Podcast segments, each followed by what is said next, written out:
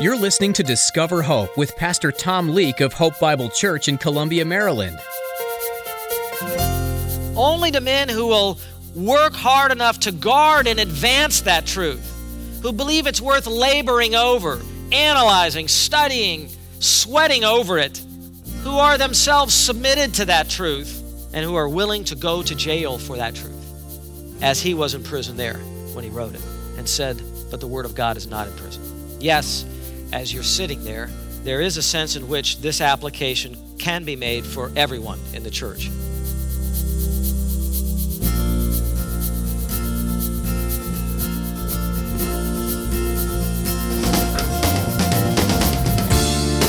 Perhaps one of the biggest tragedies we're facing in today's society is that people are afraid of challenges to their narratives. With more and more believers becoming aware of this reality, sharing the gospel with others can feel all the more intimidating. In today's message, Pastor Tom reflects on the passion, zeal, and regard for God's Word that we as believers should have. In his study, you'll learn that without such a drive, sharing the gospel can feel like an uphill battle at best. Are you passionate for truth and God? Now, here's Pastor Tom in the book of James, chapter 3, as he continues his message The Peril of Untested Bible Teachers. So, James is not diminishing the importance of teaching. In fact, it's quite the opposite. He's showing that this office is so important and teaching is so influential, we have to make sure the right men get in. It's saying don't, don't approach the teaching some people teach, for example, in, in the world, and they think because they teach in the world and they're, they're skilled at organizing their thoughts and they are good communicators, that when they come to church, it's just sort of incumbent upon them to pick up the book and begin teaching with it. No. Don't become a teacher in a cavalier fashion. Many are not to rush into it. They must check their motives, check their giftedness, check their preparation, check their work habits. Are they lazy? They must understand the seriousness of the calling because the church of God has been called the pillar and the support of the truth. Well, who's going to be holding up that pillar but the teachers?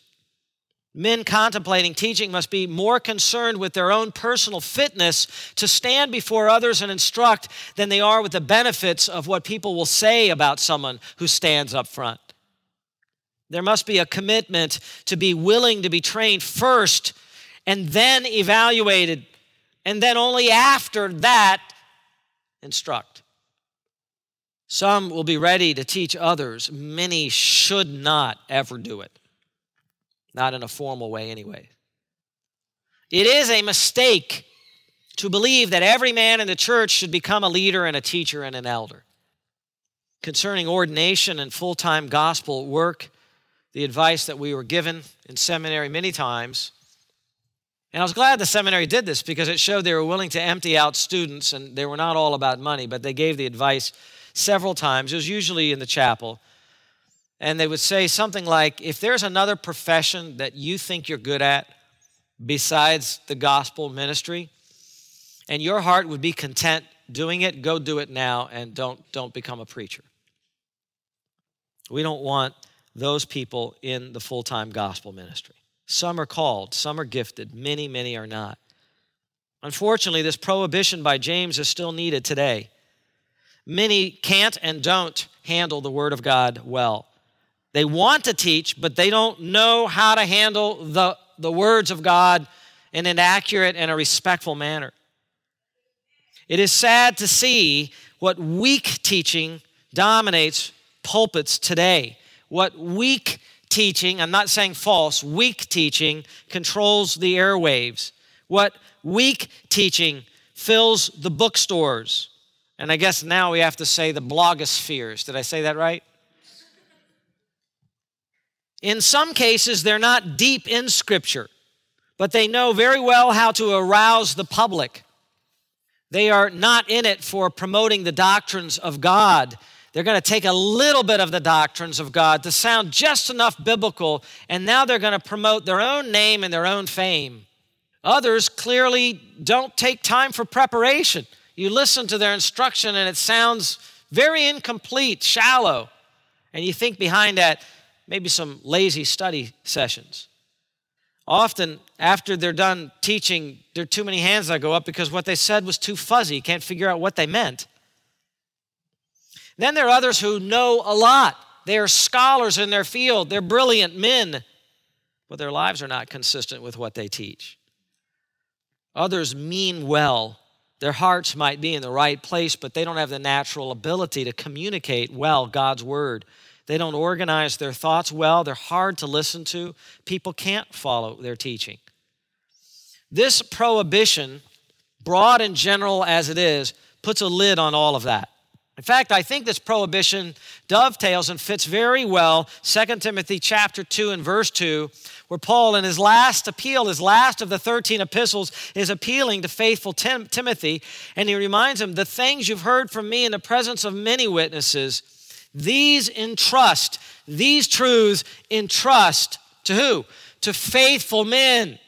To faithful men who will be able to teach others also. They have to have skill, they have to have character, they have to have both. Find them, Timothy. This treasure is too important to give to anybody else. Pass on that deposit of doctrinal revelation only to faithful men, only to qualified men, only to what you'll figure out as you read the rest of the chapter hardworking men, only to well taught men. And it is men, by the way. That's a whole nother sermon only to men who will work hard enough to guard and advance that truth, who believe it's worth laboring over, analyzing, studying, sweating over it, who are themselves submitted to that truth, and who are willing to go to jail for that truth, as he was in prison there when he wrote it and said, But the Word of God is not in prison.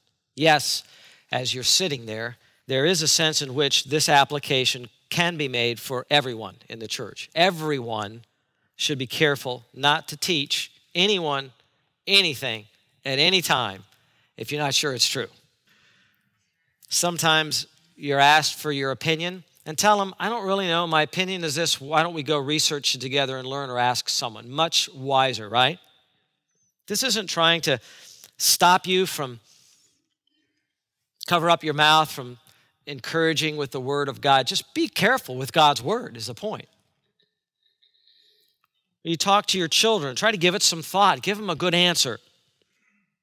They're asking about Jesus Christ. Do you know who he is? Can you accurately explain who he is? They're asking about the Bible, the Word of God. They're asking about the work of the Holy Spirit. Other people need comfort, they need correction, but you have to make sure you don't correct them with your thoughts and your ideas, but with God's. This is not a problem just for liberal churches or neo Orthodox churches or emergent churches, but for conservative churches who will sometimes step beyond the boundary of Scripture themselves and give prohibitions where God does not. And now you're giving your opinion and not God's. You should guard your lips too. Don't just pass on your advice. Well, what happened and worked for me is think about your words carefully, don't blurt them out. Obviously, there are many proverbs that speak of the wisdom being careful with our words in all settings. But of course, the church should guard carefully its teachers and propagate the good ones who are well motivated, is the best that we can tell, and properly matured. They don't have to be perfect, they never will be. You'll find something wrong in my life. You'll find something wrong in the life of every elder in this church, every teacher in this church. But they should at least be consistent and be sincere. Well, why? Why do we want to do this? Well, not only for the sake of the health of the church, but look, really, I haven't even got to what his reason is there in the second part of the verse. Look at it again. Knowing that, and this is the, the explanation. This is, uh, this is the explanation. Why should we restrict the, the Bible teachers? And the answer is because they will get a stricter judgment. They will get a stricter judgment. Knowing that as teachers, as such, we James includes himself, will incur a stricter judgment. He switches from the you to the we. James is a teacher also. James knows that a stricter judgment of his letter, a stricter judgment of his teaching is coming. He's well aware of that. He does not give this warning without including himself. This is not something where teachers can point the finger out. This is something where they realize that they have accountability I have accountability. Every teacher in every generation has accountability. Jesus Christ will hold every teacher accountable for what they say. And the teacher won't be able to say, But didn't you see how many people really liked my teaching and bought my book, Lord Jesus Christ? I got lots of positive feedback from people. They liked how I talked. I don't think the Lord's going to be all that impressed with that. James warns about stricter judgment. By the way, if you have the King James Version, it says uh, condemnation, but the Greek term krima it, it, it, can be a neutral term, just meaning judgment, whether it means favorable or unfavorable, depends on the context. And here it's just talking about evaluation. It's used that way in a more neutral sense in John 9 39, 1 Corinthians 6 7, Hebrews 6 2, and other locations. It, it's not that teachers are going to get a worse condemnation. That's not James's point. His point is they're going to get a stricter evaluation. Stricter literally is greater, megas larger or greater judgment is coming the way of the teachers than those who are the pupils. When it comes time for evaluation at the Bema seat of Christ, everyone gets evaluated, teachers get evaluated, and a lot more. A more intense scrutiny of how they lived and what they said True enough, there's going to be lots of present problems in the church and bad consequences for the church if the wrong teachers are allowed to teach. There'll be problems now, but this is pointing to the future. This is a future judgment. On that judgment day, if it it takes so long for one person to stand up and give an account of his life to the Lord, it'll take the teacher 10 times longer to explain what he said and what that meant. And that's a fearful thing. I think I'm ready to quit. I thought about this this week. I think about it many weeks actually. You open up the word of God, it would be an arrogant thing for a man to stand up here and tell everyone else what to believe. That's why I believe that the commitment to expository preaching is a commitment to humble your mind and preach only what God says. In other words, the point in the pulpit is not creativity. I can be creative. I, I, can be creative. I can have all kinds of interesting things. I used to teach fourth grade kids, and with them, you have to be creative. But it's not about creativity, it's about faithfulness. Professor Montoya said, our preaching professor in seminary, he said, You're not the chef, you're just the waiter who carries what the chef cooked up to the table. That's it. Just bring it and don't drop things along the way. Don't ruin it. God already prepared it. It's in the word. Bring it and deliver it and let them eat the food. 2 Corinthians 5:10 to give you a sense of fear, reverent fear, for we must all appear before the judgment seat of Christ, so that each one may be recompensed for his deeds in the body according to what he has done, whether good or bad.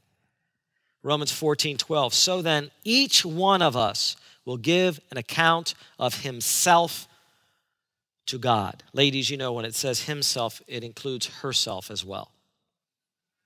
But the teachers will be examined even more. Why? Well, Jesus said it best.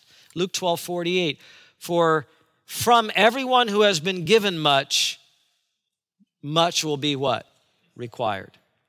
And to whom they entrusted much, of him they will be asked all the more. R. Kent Hughes says increased responsibility means increased accountability. Teachers are entrusted with the gospel, and they are entrusted with the care of souls. Hebrews 13, 17 says, Obey your leaders. Let me read that one more time. Obey your leaders and submit to them, for they keep watch over your souls. You say, well, who's going to hold them accountable? I haven't read the last part of the verse as those who will give an account. God is serious about this. Remember Moses, great man of God, all the leadership of his people, and then he strikes the rock rather than talking to the rock. No biggie, right? But he did it in front of all the people and he didn't honor God's name in front of them. For 40 years they're traveling to the promised land. Does he get to enter? I ask you, did he get to enter? No. Does that tell you God's attitude about how teachers must behave up front? Paul sensed this. seriousness. He wrote, According to the grace of God, which was given to me like a wise master builder, I laid a foundation and another is building on it. But each man must be careful how he builds on it. He's talking about saved preachers in the church in 1 Corinthians 3 there. He says they'll be saved as through fire, but if their ministry wasn't truly biblical in the way it should have been, then everything that they built on top of that for the church, that will be burned up. Whoosh, gone. Yeah, but don't you see how big the church got? And we did this and we had that program and it burned up, gone. He wrote and said to the Ephesian elders in Acts 20 Now behold, I know that all of you among whom I went about preaching the kingdom will no longer see my face. This is his farewell address. Therefore, I testify to you this day that I am innocent of the blood of all men. What a statement! What a statement. He was charged by God, you had better preach this gospel. And he stood up, that hardworking apostle, bent over probably by this time in his life. He said, I am innocent of the blood of all men. I could tell you in my conscience, I know that day and night I gave out the truth. He even goes on, he says, he writes, For I did not shrink from declaring to you the whole purpose of God. I didn't skip over the tough stuff in the Bible. You want to know how he thought? 1 Corinthians 4. He said, To me, it is a very small thing that I may be examined by you or by any human court. In fact, I do not even examine myself. He qualifies what he means by that. For I am not conscious of anything against myself. Yet I am not by this acquitted. But the one who examines me is the Lord. Therefore, do not go on passing judgment before the time, but wait until the Lord comes, who will both bring to light the things hidden in the darkness and disclose the motives of men's hearts. And each man's praise will come to him from God. In 1 Thessalonians, he gave his manner. He said in chapter 2 For our exhortation does not come from error or impurity or by way of deceit, but just as we have been approved by God to be entrusted with the gospel, so we speak what a statement. And we know that's true because that was in the Bible. Not as pleasing men, but God who examines our hearts. For we never came with flattering speech, as you know, nor with a pretext for greed. God is witness. Nor did we seek glory from men, either from you or from others even though as apostles of Christ we might have asserted our authority, but we proved to be gentle among you as a nursing mother tenderly cares for her own children. And he goes on to talk about his tender and gentle manner. Teachers will be both ethically and doctrinally evaluated by the Lord Jesus. Ethically, how we live is important to connect with how we teach. This is the most challenging of all, since all of us sin. Back in James again, notice in verse 2, it says, For we all stumble in many ways. I'm kind of glad James wrote that because I, I, did he stumble? Does he struggle with his tongue? He said, Yes.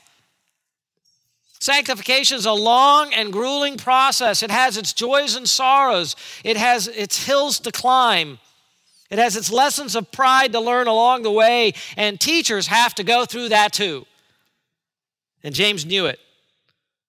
And he knew he had had many losses to his flesh, battles lost to the flesh as well. But a teacher must live a life of faith and a life of obedience in front of others. Otherwise, how will they ever learn not to live by sight and disobedience? Doctrinally, we will be evaluated. Teachers must know and realize that what we say guides others. What we say has to be checked and rechecked. Only what is hammered out by proper hermeneutics, the science of interpretation, and biblical exegesis, that is, just carefully handling the syntax, grammar, and words of the text. Only what someone is hammered out by that should they teach. Nothing new or novel should be allowed in the pulpit, allowed in the classroom, published, or back to that blogosphere where it seems to have the loosest lips of all teaching the tried and true historical doctrines of the faith. That's what we should do. Let the main things of the Bible be the main things of the Bible. Teachers must take time to master the scriptures and not warp its message with their pet topics and projects. Otherwise, churches which let weak teachers teach because they don't have the courage to confront those teachers. Look, you're not well prepared. I, I, want to honor you and I care about you, but you didn't prepare.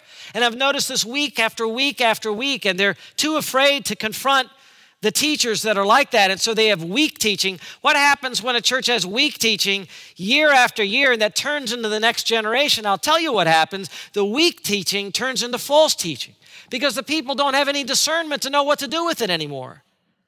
And you have one guy one week and he teaches the gospel correctly, but kind of mildly. Another guy comes in and he tweaks it in a wrong way. It's now false, and the people don't know the difference because they're less discerning. And what Peter wrote happens. False prophets also arose among the people, just as there will also be false teachers among you who will secretly introduce destructive heresies, even denying the master who bought them, bringing swift destruction upon themselves.